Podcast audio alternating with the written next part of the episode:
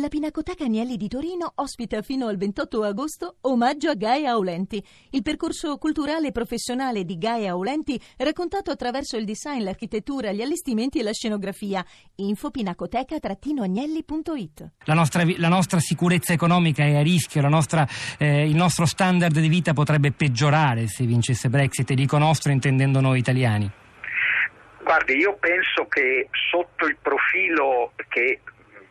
grandissima sintesi possiamo chiamare tecnico, che copre quindi gli aspetti economici, gli aspetti diciamo, materiali degli effetti che l'eventuale Brexit potrebbe avere sul sistema dell'Unione Europea, probabilmente la realtà se prevale il buonsenso potrebbe essere anche in caso di uscita eh, gestita eh, senza eh, provocare eh, delle,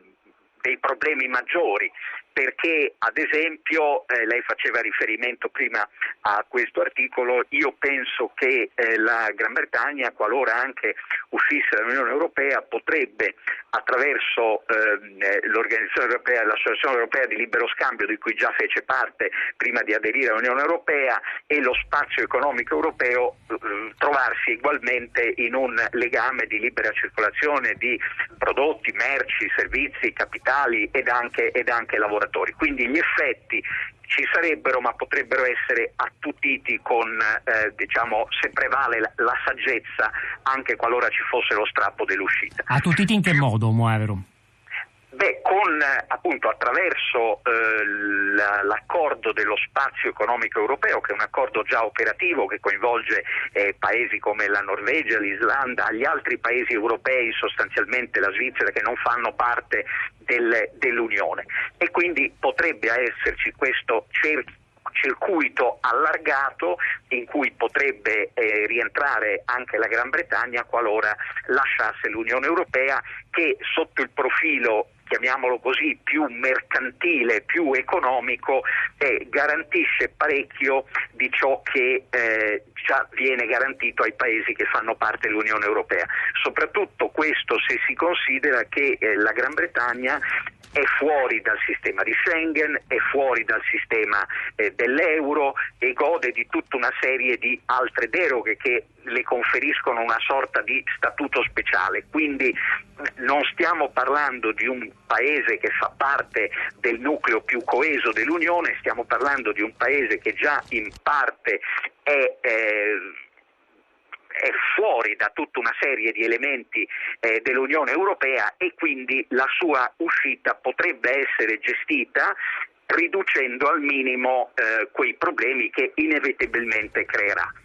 La sua però eh, seconda parte di domanda che era che cosa rischiamo noi, quello che noi rischiamo è che eh, come Italia in particolare è che avendo sempre una situazione economica complessa, un alto debito pubblico, una crescita che ancora stenta, se per motivi che ci auguriamo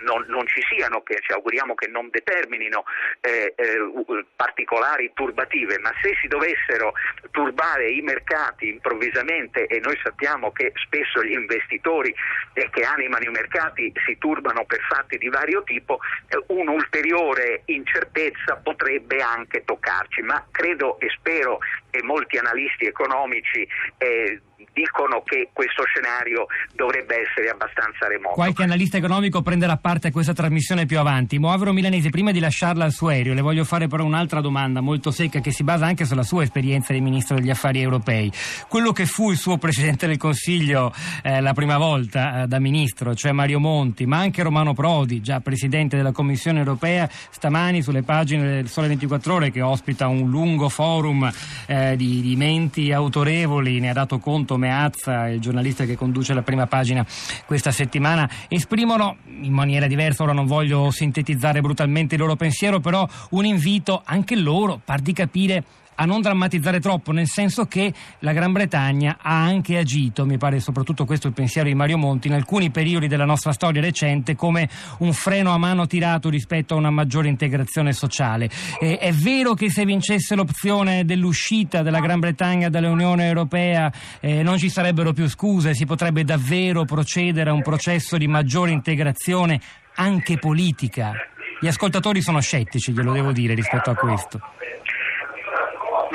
darle vale in parte quello che stavamo dicendo prima. La Gran Bretagna eh, fruisce di tutta una serie di deroghe che negli anni ha negoziato e ha eh, saputo ottenere e si è spesso parlato di una specificità britannica che in effetti esiste. Questo è stato, ed è vero, talvolta un freno a mano eh, sotto il profilo soprattutto degli aspetti legati alla moneta, degli aspetti legati alla circolazione delle persone, degli aspetti legati al sociale e questo eh, condivido eh, anche quanto lei citava prima che era, stato, che era stato detto. Tuttavia la Gran Bretagna è stata anche un grosso stimolo, è stato un grosso stimolo soprattutto nella creazione di un grande mercato dove le merci circolano liberamente, dove comunque si può fare affari in maniera più libera e non dimentichiamo che fare affari, che può sembrare una brutta espressione, significa però anche fare crescita e quando un'economia cresce ne hanno vantaggio tutti. Io credo che non vada drammatizzata eh, troppo